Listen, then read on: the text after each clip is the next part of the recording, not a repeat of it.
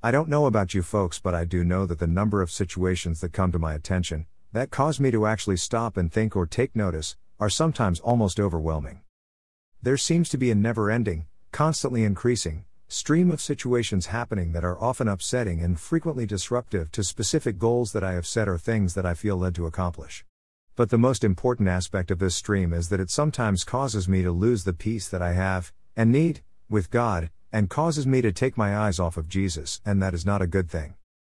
I'm reading through the Bible again, from cover to cover, and this time I have one specific goal in mind. I want to take each and every word that God gives me, that will bring me closer to Him and helps me understand and appreciate Him better. And right from the onset, if one is honest, one comes to recognize very quickly our own limitations in being able to comprehend and appreciate all that God gives us in His Word. I marvel at the duration of time that is often involved as God shows us the lay of the land, so to speak, with human traits noted in the ability or inability of the individual that God has specifically chosen to move forward with His plan.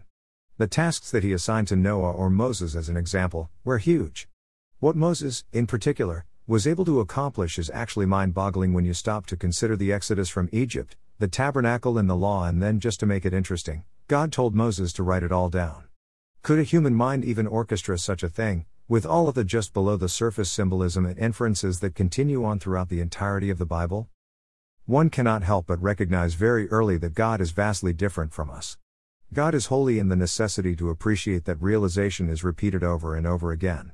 Absolutes are absolutes, and God not only asks us to respect and honor Him, but He gives us the physical holy object to reinforce the spiritual reality. In short, He breaks it down for us, so that we take it to heart. The wonder of this reality is that He goes to the bother. God's interaction with man and man's interaction with God.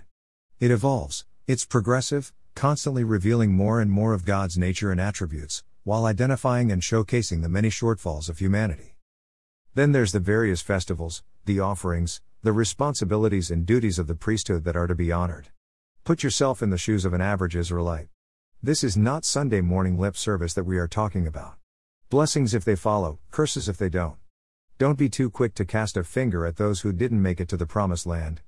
Had you or I been there, we probably would have been among those who never made it. And the amazing part is, that was just the beginning. And always, always, God is teaching and showing us that our true fulfillment is met totally in Him. And yet, God in His wisdom, chose to let it unfold, so to speak, in this manner, so that the many who followed, would have an example and reference point from which to make judgment calls and move forward in accordance with His will. And who was the one in all of recorded history who perfectly fulfilled the will of God? That would be Jesus. Background noise or distractions. Purpose, to distract. Goal, to move our focus from. Who do you think is the author of that? If we are in the birth pains of the latter days, of which I think we are, what can we expect to see? More and more of the same. In fact, Jesus told us specifically that this would happen. Satan has a lot of cards in his deck of distractions, and he doesn't care which one you pick, just as long as you pick one. Anything, anything, that achieves his objective of getting us to take our eyes off of Jesus, the only begotten Son of God, who walked among us, in the flesh. And what might some of these distractions be? Well, as of late, think conspiracy theories, think opposing government ordinances, Think sowing distrust and division. Think focusing on what we see as important and what we need to do and how we should do it. And when I say we, I am talking about we as an individual Christian and we as the collective church. And why is that important to Satan? Very simple if he can keep our eyes, minds, and hearts off of Jesus, we're sitting ducks, afloat on the ocean of humanity, without a hope, without an anchor. Remember how Jesus dealt with the accusations that Satan threw at him? Three words it is written. And what does God's word, as in it is written, instruct the church to do? Consider 1 Peter 2:13 to 21 NIV which states the following. 3 Submit yourselves for the Lord's sake to every human authority, whether to the emperor as the supreme authority, 14 or to governors, who are sent by him to punish those who do wrong and to commend those who do right. 15 For it is God's will that by doing good you should silence the ignorant talk of foolish people. 16 Live as free people, but do not use your freedom as a cover up for evil, live as God's slaves. 17 Show proper respect to everyone, love the family of believers, fear God, honor the emperor. 18 Slaves, in reverent fear of God, submit yourselves to your masters, not only to those who are good and considerate, but also to those who are harsh. 19 For it is commendable if someone bears up under the pain of unjust suffering because they are conscious of God. 20 But how is it to your credit if you receive a beating for doing wrong and endure it? But if you suffer for doing good and you endure it, this is commendable before God. 21 To this you were called, because Christ suffered for you, leaving you an example, that you should follow in his steps. Emphasis is mine. Now the ASV and the KJV says ordinance of man instead of every human authority, but I think the meaning is relatively clear. We're talking about order that is brought about and governed by man. Do you get the general guidance that is being given here to the church? Was the Roman Empire a Christian organization? Was slavery something that God endorsed? The answer is no and no. Are we told or encouraged as the church to dive into the inner workings of the government that we are under? Please note that I am not talking about private citizens who are Christians, who enter politics as their profession. I am talking about the body of believers as a unity known as the church. The political workings of a nation are one thing, and the divine mission of the church are another, and they are not one and the same. And when we find that the church has placed itself as a political arm within the political structure of a nation, what do you think is likely to happen next? And more importantly, who do you think, from a spiritual power perspective, will gain most from what will happen next? Do we really think that the problems we all have are all due to one particular political party? If all our problems stem from them, then obviously we ourselves are not part of the problem. Does that sound to you like we are being a tad short sighted? Is changing the political party that is in power going to change our nation from being unholy to holy? Not even close. And what was the Great Commission that Jesus gave to the church again? Is there any possibility that the church, the body of Christ, might get overly involved at working on cross purposes?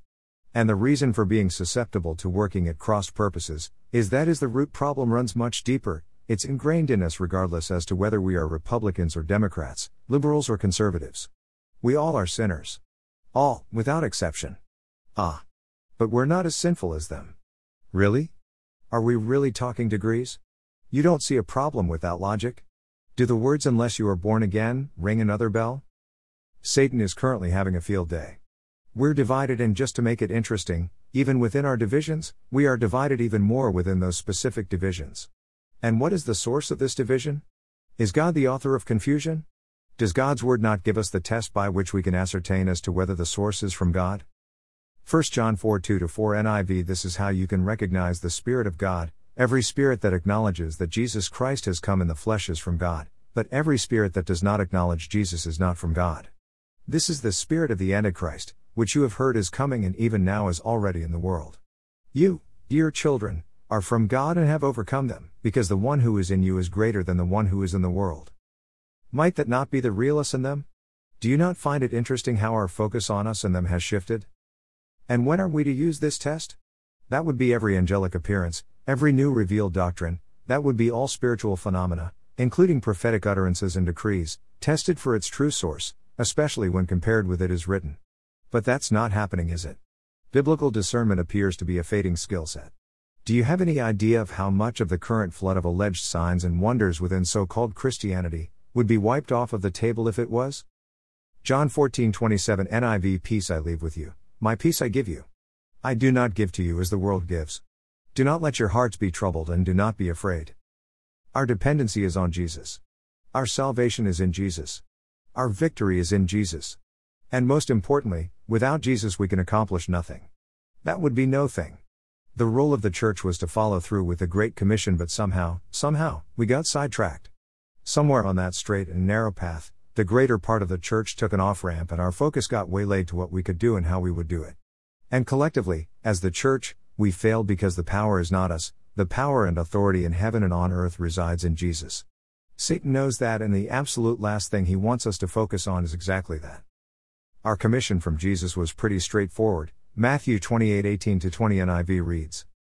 Then Jesus came to them and said, All authority in heaven and on earth has been given to me. Therefore go and make disciples of all nations, baptizing them in the name of the Father and of the Son and of the Holy Spirit, and teaching them to obey everything I have commanded you. And surely I am with you always, to the very end of the age. The whole focus or focal point of the Bible is Jesus. That hasn't changed. But unfortunately, for far too many within the church, ours has.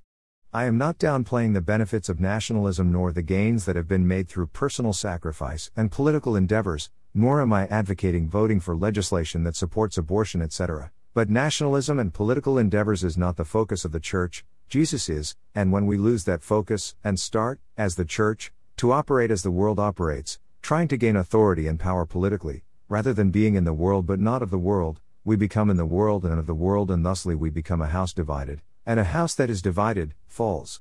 Satan knows that too, and sad to say, it appears to be working for him very well. Worthy is the Lamb. Blessings.